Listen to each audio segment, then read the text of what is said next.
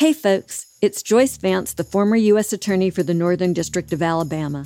This is a recording of my latest CAFE note, The Jury That Matters Most. As always, please write to us with your thoughts and questions at letters at cafe dot com. We'd love to hear from you. Dear listener, juries matter. And in the case of former President Donald J. Trump, the jury of public opinion may ultimately matter far more than a jury in a criminal case. That may sound like an odd take from a prosecutor, so let me explain.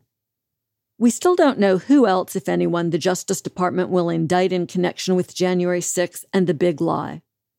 The seditious conspiracy charges against members of the Oath Keepers and Proud Boys are a good start, and subpoenas and searches that became public last week suggest that D O J is working up the chain of those responsible, perhaps looking now at people involved in the scheme to impersonate legitimate electors. The home of Jeffrey Clark, the would-be usurper at D O J, was searched, and electronic devices seized last week. In the meantime, the House January sixth Committee is doing a skillful job of presenting evidence that increasingly confirms Trump's involvement.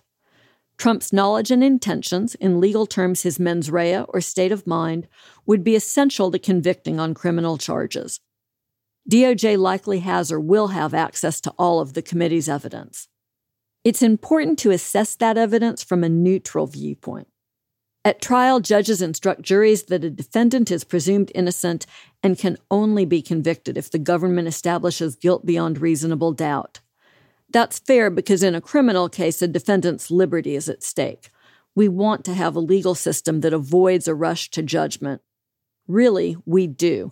Many people have strong feelings about Trump, but he doesn't deserve the victory of seeing the country abandon its principles over him. Even with the rigorous legal backdrop of proof beyond reasonable doubt in mind, it's increasingly clear that Trump should be prosecuted. The evidence against him is strong, and if he and others responsible are not prosecuted, they will view it as a license to continue undermining the rule of law. So Trump's likely defense? He didn't realize he lost the election. But maintaining that position would mean he didn't listen to his own campaign consultants, the attorney general he appointed, or more than sixty federal judges, ten of whom he selected, and all of whom rejected his claim of election fraud. It would also mean he ignored the acting deputy attorney general, Rich Donoghue, who testified that he painstakingly prepared for a meeting with Trump so he could specifically rebut each of the then-president's claims of election fraud. Trump's response, according to Donoghue, was to spout internet conspiracy theories about an Italian satellite that changed votes for Trump into votes for Biden. Prosecutors call Trump's head-in-the-sand act willful blindness. Evidence like this can be used against a defendant whose insincere protestations that he didn't know a material fact are a ruse to avoid prosecution. There is a strong, evolving case that Trump knew he'd lost and intended to interfere with the transition of power. Some of it is based on circumstantial evidence, but there's nothing wrong with that. Juries use it all the time to convict. It could play an important role in a case against Trump because he repeatedly asserted, both in twenty sixteen and twenty twenty, that he couldn't possibly lose an election on the merits, that if he lost, it would be due to fraud. It's like saying before you met your examiner that if you failed your driving test, it would be because they couldn't add up your points properly. Trump's history of preemptively crying fraud before the first vote was even cast, let alone an outcome announced, shows that he knew it was all a big lie. We can also infer Trump's intent from his failure to act when the Capitol was overrun. If Trump had been shocked or horrified by the attack, a few simple calls from the commander-in-chief would have put sufficient forces on site to quell the mob.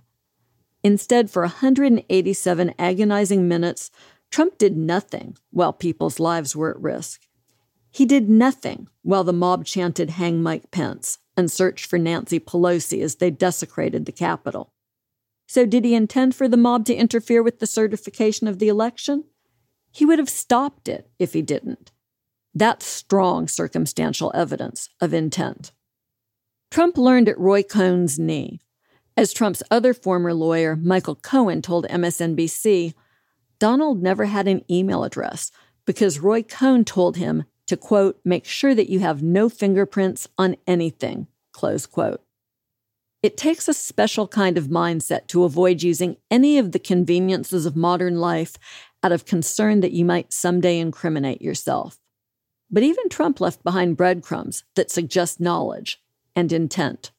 The publicly available evidence suggests that the Justice Department has a fair start for charging at least some of the crimes former prosecutors have bandied about, from obstruction of Congress to conspiracy against the United States, to seditious conspiracy, to election crimes, and on to wire fraud. But D O J has to engage in a range of considerations before making a decision to indict, and we do not know where they stand, or when we will find out. The evidence against Trump, which would be essential at a criminal trial, has a still more important role to play in convincing the jury of public opinion. Public opinion in the twenty twenty-two and twenty twenty-four elections are what stands between us and a Trump two point oh administration, whether it's led by Trump himself or an anointed successor. Will knowing the truth be enough? Trump will still have his diehard supporters, but propelled by the truth in twenty twenty, a majority of voters rejected Trump. That's what brought us here.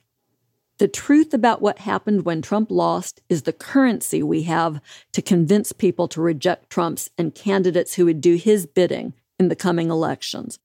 Politicians who will put their own political futures ahead of the Constitution and the people they claim they want to serve. Criminal prosecutions matter for all of the obvious reasons, but a jury of the people, a jury of American voters, has more power to keep the country on the narrow and fragile path of democracy than anything else. Stay informed, Joyce.